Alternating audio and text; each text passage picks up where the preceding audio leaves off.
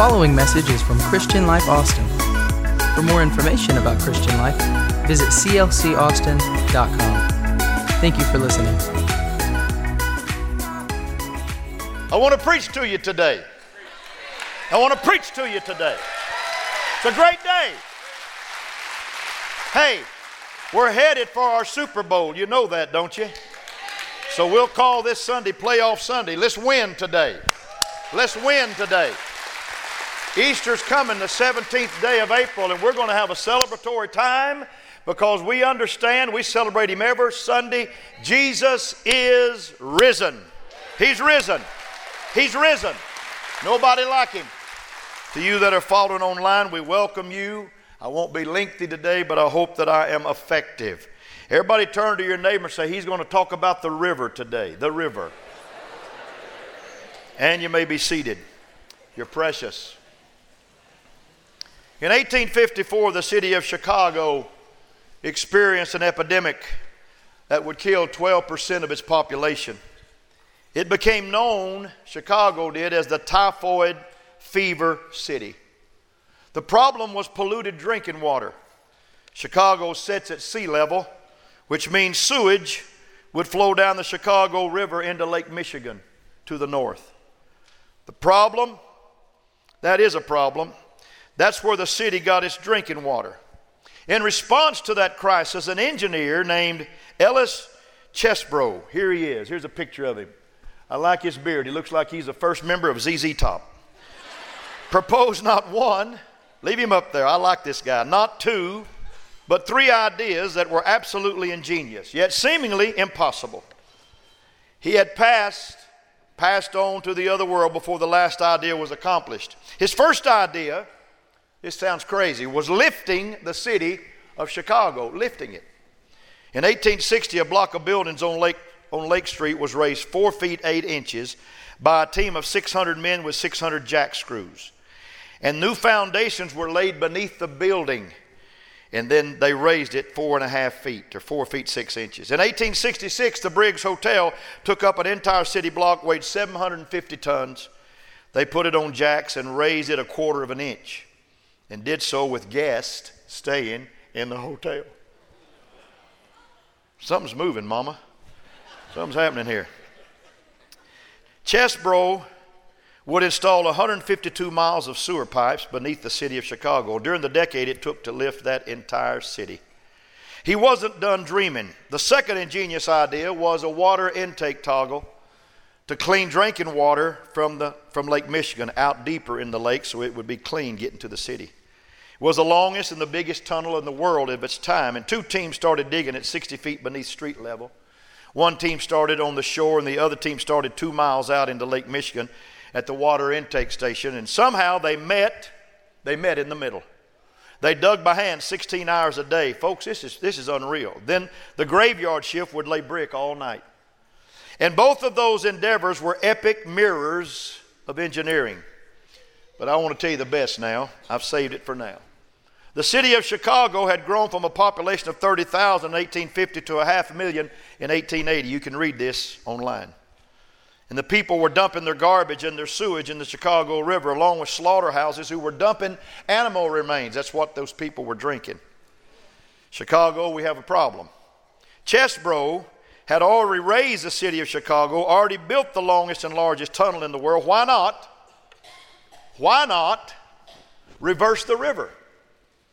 Instead of it flowing north, let's make it flow south down the Mississippi. So the sewage flowing to Lake Michigan, polluting the drinking water, if they could pull this reversal off, the river would function like a sewage pipeline, and it would take two decades of dynamite and dozens of dams. But Chesbrough would defy the laws of nature. In January the 17th, 1990, the Sanitary Board of Chicago trustees put on their black coats and their top hats and pose for a picture. And they open the floodgates, so to speak, and the rest is history. Reversing the Chicago River ranks as one of the most monumental engineering feats of the 20th century. And I read just recently in studying this, I read that Mayor Daley, in his time, wanted to reverse it back to where it was. Clean drinking water, I don't think you want to reverse that back to where it was. So, my question today to all of you which way is the river flowing? Which way is your river flowing? Let's talk about reversing the river today. Today is Dream Team Sunday.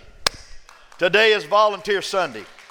And I love to have new people join us to make this day special. This day, though, is not wishing on a star, trying to get lucky, or winning the lottery. Let's do a little reality check up front. Your life is perfectly designed for the results you're getting in your life. And if you keep on doing what you've always done, you'll keep on getting what you've always gotten. The good news is, though, you're one decision away from a totally different life. You believe that? whether positive or negative. Come on, let's go forward today. Now, this is where I kind of got into this outside the lines writing. Please repeat these words with me God is here. He came to help us. God is interested in what troubles us. We must let God help us. I will let God help me. I will let God help me. Hallelujah. Now let me preach. God is mankind's greatest friend. Nothing happens to us that escapes his attention. He knows the number of hairs on our head. We're important to him. He knows when a sparrow falls from the sky. And if we are more important to him than many sparrows, how much more is he interested in what's happening to us here today? Job, who went through hell for about six months in his life, he was confident when he shouted, He knows the way that I take. And when he has tried me, I shall come forth as gold. Early in the writings of Ezekiel, chapter 9, God instructed an angelic scribe to mark the foreheads of those who sighed and cried, and those who prayed for a change in the country. God not only promises to hear the words that you speak, he not only promises to see the way that you take, but He hears the sighs and the cries of His people. He's a God of the majestic. He knows the paths of the Nile and the Amazon's rivers. He's a God also of the minutia. He, he, he, he sees each tear, his streaked face, and he knows each tear's origin. He sees our tears and understands our fears. In fact, when we get to heaven, you're going to find some bottles up there with, with liquid in them. That's our tears that He's held for us because He takes every tear to heart. He knows when you're struggling to pay the rent. He knows you're worried about your child. He understands your fears of being alone, and He marks the moment you feel overwhelmed. He knows how you struggle when you wrestle with trying to forgive, when you fall prey to that chronic sin that beset you, when you lose your temper again when you lose your self control again, when you fall off the wagon again, when you give in and give up and give out, He still sees you and He's there for you and He's here to help you today. He sees. He's not like fickle friends and family members who walk away. He's not like the unobservant in the parable of the Good Samaritan who walked by the man in the ditch. He doesn't ignore your problems. He feels and He cares. He doesn't run from your problems, He's drawn to your problems. How does God come to us? He came in His humanity to die for our sins. We're going to be celebrating that. He comes to us today through His Spirit. One more time, would you give that God a great hand clap of appreciation? I love Him.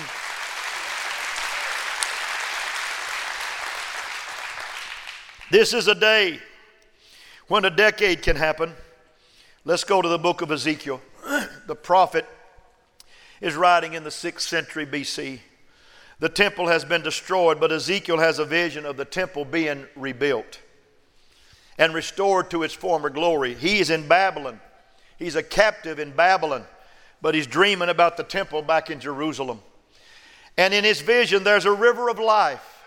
Hallelujah that's flowing out from under the threshold of the temple.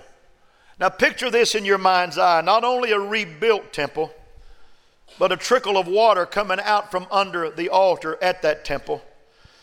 But the, Ezekiel walks a thousand cubits, and that trickle becomes ankle deep. He keeps walking, it becomes knee deep. and then waist deep, and then neck deep, and eventually deep enough to swim in, but too deep to walk across. Now let's pick up this vision in, in verse 6 of chapter 47. He asked me, Ezekiel talking, Have you been watching, Son of Man? Then he led me back along the riverbank. And when I returned, I was surprised by the sight of many trees growing on both sides of the river. Then he said to me, This river flows east through the desert into the valley of the Dead Sea. The waters of this stream will make the salty waters of the Dead Sea fresh and pure. You got to get that. Let me get my teaching coat on just a moment. Some things you need to know. The Dead Sea has the lowest elevation of any sea on this planet. It sits 1,300 feet below sea level. And it's one of the saltiest seas on the earth. Here's a pic of it, the Dead Sea. Here it is. Look at that. You think that's, you think that's snow and ice. That's salt, folks. That's salt. You, it, you know, somebody said, Well, I'd love to swim the Dead Sea because, you know, you'd be buoyant. It's, it's hard to swim in the Dead Sea. It's just not a good place. Nothing lives there, everything's dead there. But Ezekiel saw a vision of water flowing out of a house of God. That when it flowed, trees would be on either side. And the further it got away from the house of God, the larger and deeper and more prevalent it became. Are you with me? I believe today that I'm preaching to a church. I'm preaching to a church that can reverse the river of this world that we're living in right now. I believe this house can produce a flow of the river of God and when we walk out of here, it may be a trickle, but when we meet people every day in our life, it's going to get deeper and deeper and deeper. I still believe, oh, I'm sorry to preach this way, but I still believe that God's got a church that's going to make a difference in this world. I didn't mean to get that excited. Forgive me. The Dead Sea is ten times more salt than seawater. The Dead Sea is devoid of life. None there, nothing can survive the salinity. That's Ezekiel's vision. But there's a river coming out of the temple, there's a river coming out of the house of God. It's a life giving river. And here's what happens in verse 9. Watch this now.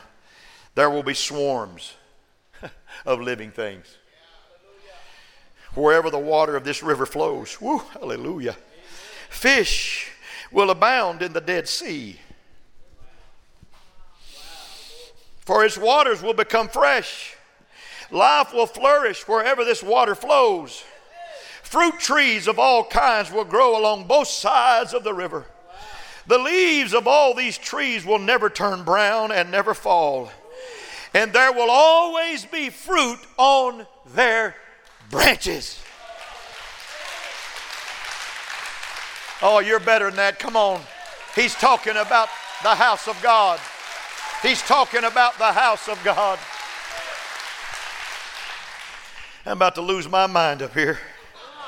Let me ask you a question today. Which way is the river flowing in your life? Is sewage flowing in like the Chicago River? Or is there a river of life that's flowing out of you? Are you being conformed to this world or are you being transformed by the Spirit of God in you? Are you reacting to how everyone around you is treating you? Or are you operating in that heavenly spirit? Are you turning the other cheek? Are you blessing those who curse you? Are you shifting the atmosphere with faith and hope and love? One more question Are you sucking the life out of everyone else? Or are you the life of the party? Because believers do bring an extra measure of grace to anything they walk into. We speak truth, but we do it in love. Your words are life giving to people around you. So, which way is the river flowing in your life? If it's flowing in all kinds of bad things, let's reverse it today and let the Holy Spirit of God put a river out of us bring a river out of us that touches everybody we see. I'm telling you, this church is not just a church on Sunday morning. It's a church on Monday and Tuesday and Wednesday and Thursday and Friday and Saturday. Come on, clap your hands. Which way is the river flowing? We all have done this GIGO stuff, garbage in, garbage out. We've all done that. But most people act like they are an exception to that rule. Few think that we can get by eating awful and not feel the effect of it. That's why I hadn't eaten Blue Bell in a long time. Some of us think we can get by with five hours of sleep and work at full capacity. Some of us think we can avoid our Bible, still hear the voice of God. Or devoid of prayer and still walk in the Spirit. Newsflash. You're not an anomaly. Oh, I know the best is yet to come. But we need to raise our level of prayer in this house. Need to la- raise our level of our thought life in this house. Need to raise our level of family life in this house. Need to raise our level of work life in this house. When we walk into some place, somebody ought to say, Whatever they're ordering, I want that. Because those people have something that I need. Come on, somebody. There is a river. There is a river. The streams thereof make glad the city of God. Are you happy to be in the house today? You know why? There's a river here. Come on, there's a river here. So you need to raise the level of everything in your life. It's going to take some jack screws quarter of an inch at a time. Got to build an intake tunnel, spiritual disciplines. You have to reverse the river. One more time, there is a river flowing out of the temple. How does that affect me? Am I a part of that? 1 Corinthians 3 says, Don't you know that all of you are the temple of God and that the Spirit of God lives in you? Can I discuss something with you this morning? The temple is not brick and mortar. The temple is flesh and blood. Put your hand on you, say, I'm the temple. It's not located in Jerusalem, it's in this room right here today. Every one of us. You're not just his image, you're the temple of the Holy Spirit. One little child didn't understand it one day, and he said, If the Holy Spirit lives inside of me, does he get wet when I drink water?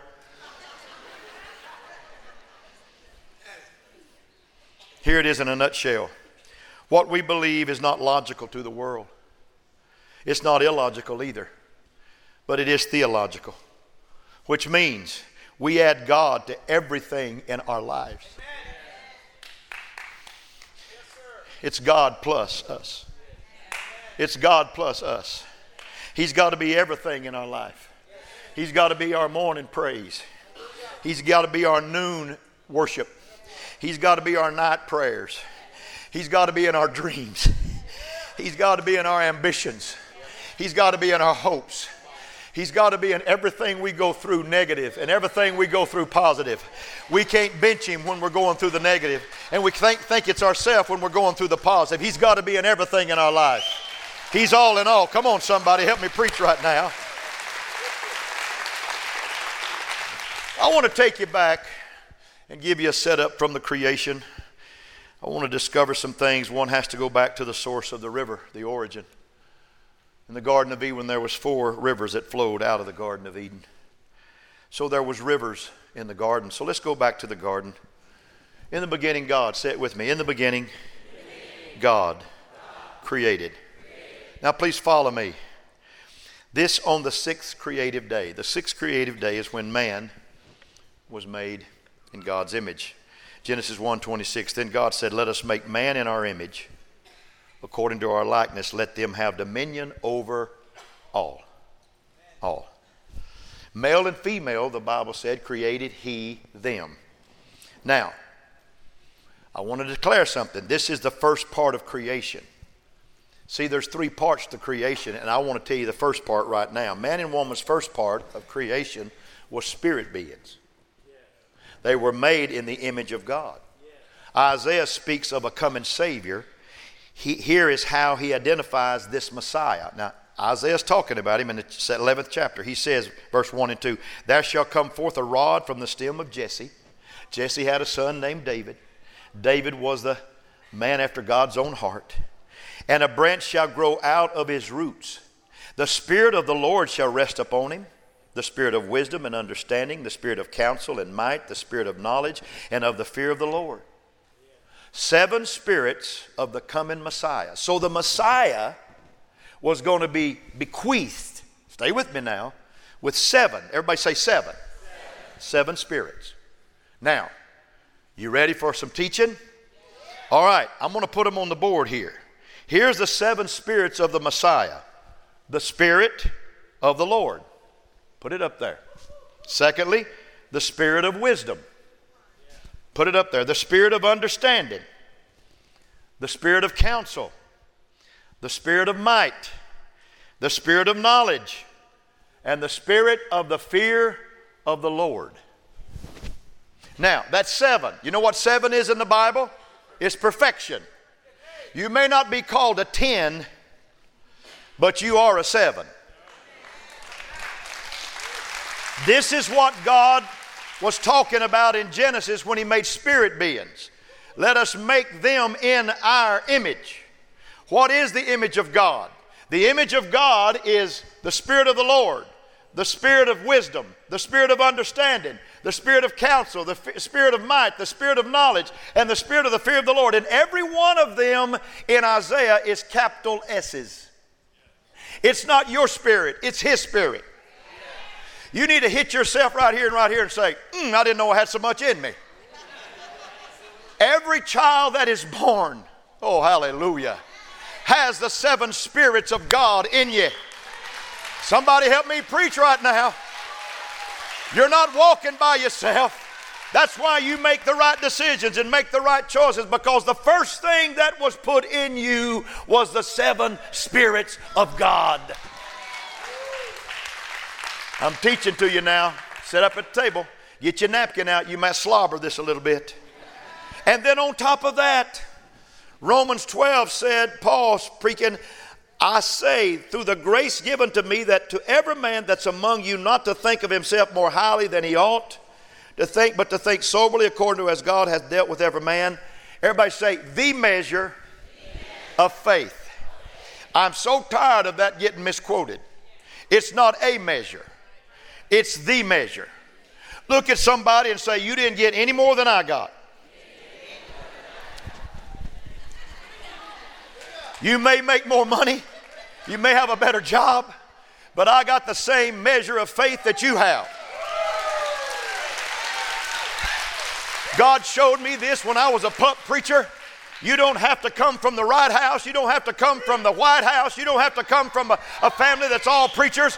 I'm going to give you the measure of faith that I give everybody. And I'm here to declare I'm using that measure right now.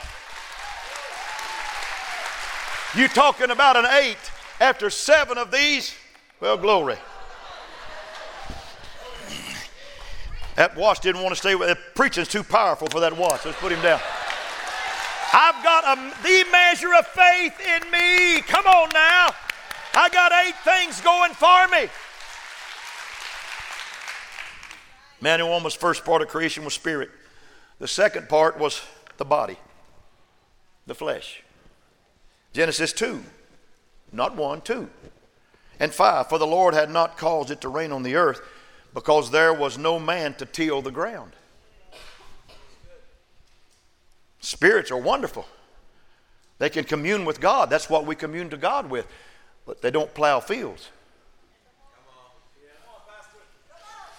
And so, and the Lord God formed, Genesis 2 and 7, formed man of the dust in the gr- of the ground. He formed, the word nephesh, he formed man from the dust of the ground. Now, watch this. You got to stay with me. Flesh, body, dust of the ground. Out of the dust of the ground, Adam was created and formed. The first thing Adam needed when he woke up was a bath. Boy, you dusty. And most of the time, our flesh is that, just a little dusty. We need to bathe it every time we come to the house of God. Some of you have never heard this in your life. That's why you're just you got your mouth open. But leave it there. I'm going to feed you. I'm going to feed you today. And then I want to bring you the third part. The third part.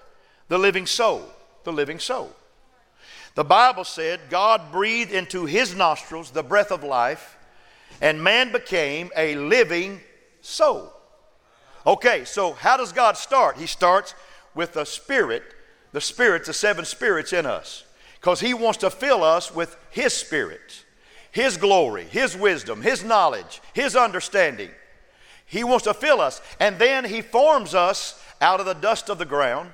And then He breathes into us the breath of life, and we become a living soul. So there's a three part here, but here's what I want to tell you the spirit and the flesh are warring with one another. And you know who makes the call? The soul. The soul is the center of our emotion. The soul is what I call the choice meter. It's the one that he puts in last to decide are you going to yield to the spirit or are you going to walk in the flesh? And that conscience many times rouse up when you make wrong decisions because that's the last thing that God put in you. Animals don't have that, birds don't have that, fish don't have that. But we have a conscience, we have a soul inside of us that says, Don't walk that way, walk this way. Don't go down that path, walk this path. Because God wanted us to follow after Him, but He gave us free will and free choice. You following me? So, spirit being flesh, and then breath. And we were choice making people. God. So, what does that tell you? Well, it tells me this every man is made the same way, every woman's made the same way. Oh, excuse me, I forget. A woman, God took a rib out of a man, made a woman. You got a better start than we did, ladies. That might be the reason y'all smarter than us. I'm teasing. But all of us have the breath of God, and a living soul is inside of us. Amen. And that spirit that God gave us, those seven spirits, are going to go back to Him because He gave it to us. And this body and this soul is going to rest somewhere. Now, I want to declare something to you. So, here's what I'm trying to tell you I have what it takes to respond positively to God. I've got wisdom, I've got knowledge, I've got understanding, I've got the fear of the Lord, I've got all these seven things in my life. And I've got a body that that's in. But I've got this soul that He breathed into me, and the choice is mine. So if I want to clap my hands today, I've got to make a choice to clap my hands. If I'm going to pray today, I've got to make a choice to pray today. If I'm going to come to church, I've got to make a choice to come to church. If I'm going to do the right thing, I've got to make a choice to do the right thing. If I'm going to do what God wants me to do, I got to make a choice to do it. God gave me that choice. So here's what I want to tell you I have decided to follow Jesus, and I'm going to follow Jesus all the days of my life. Come on, somebody get on your feet and clap your hands all over this house. I'm going to follow Jesus all the days of my life. That's my choice. Woo! Hallelujah. You may be seated. I'm almost through. Give me another hour and a half. God gave Adam freedom of choice, a free will. The first in line is God's spirit, second is flesh, third is soul, the choices. And when you're out of order, you have a mess on your hands. Did you know that atoms are 99.9% empty space? It's hard to consider this. I feel pretty solid. Yet there are 99.9 empty space of every atom. You know what I think? I think the Holy Ghost lives in that empty space. Oh, that's just my thinking. You don't have to believe that. Acts 17 said, For in him we live and move and have our being. We are his offspring. The Greek word there is kineo, which means get our word, where we get our word kinetic. Some way, somehow, the Holy Spirit energizes us, motivates us at a subatomic and synaptic level. Now, some of you don't think I know what that means. The brain makes these new, one little neuron said, I think I'm going to visit this neuron. Yep. That's a synaptic touch. That's a boom. And, and, and, and these connections, uh, they create clarity, they create new energy, they create creativity, they create motivation and focus. And I read this in physics. I don't know all of this I'm about to say, but there are four fundamental forces gravitational, electromagnetic, strong nuclear, and weak nuclear. Now, I know the, I know the scheme, but don't ask me to explain it. But there's this mysterious fifth force that physicists just can't figure out. I believe that fifth force has a name. I believe it's the Holy Spirit. I think God's all up in our business. I think God's all up in this. See, He don't make junk. He just didn't say, Well, here's some dirt. Let's get it done. Let's get her done, Adam. No, no, no, no, no. He created man, male, and female, and spirit beings met with a spirit being. Then he made a man. Then he breathed man the breath of life. He became a living soul. And we have choices today, folks. I'm telling you, we're walking images of the Holy Spirit in our life today. Come on now. Clap your hands. Clap your hands. So we're the temple. We're the temple of the Holy Spirit. John 7 said, if any man thirst, Jesus said on the last day of the feast, let him come unto me and drink. He that believes in me, as the scripture has said, rivers of living water will flow from within him. Who do you think Jesus was thinking about when he says this? He was going back to the temple in Ezekiel's day, showing what flowed then should flow now.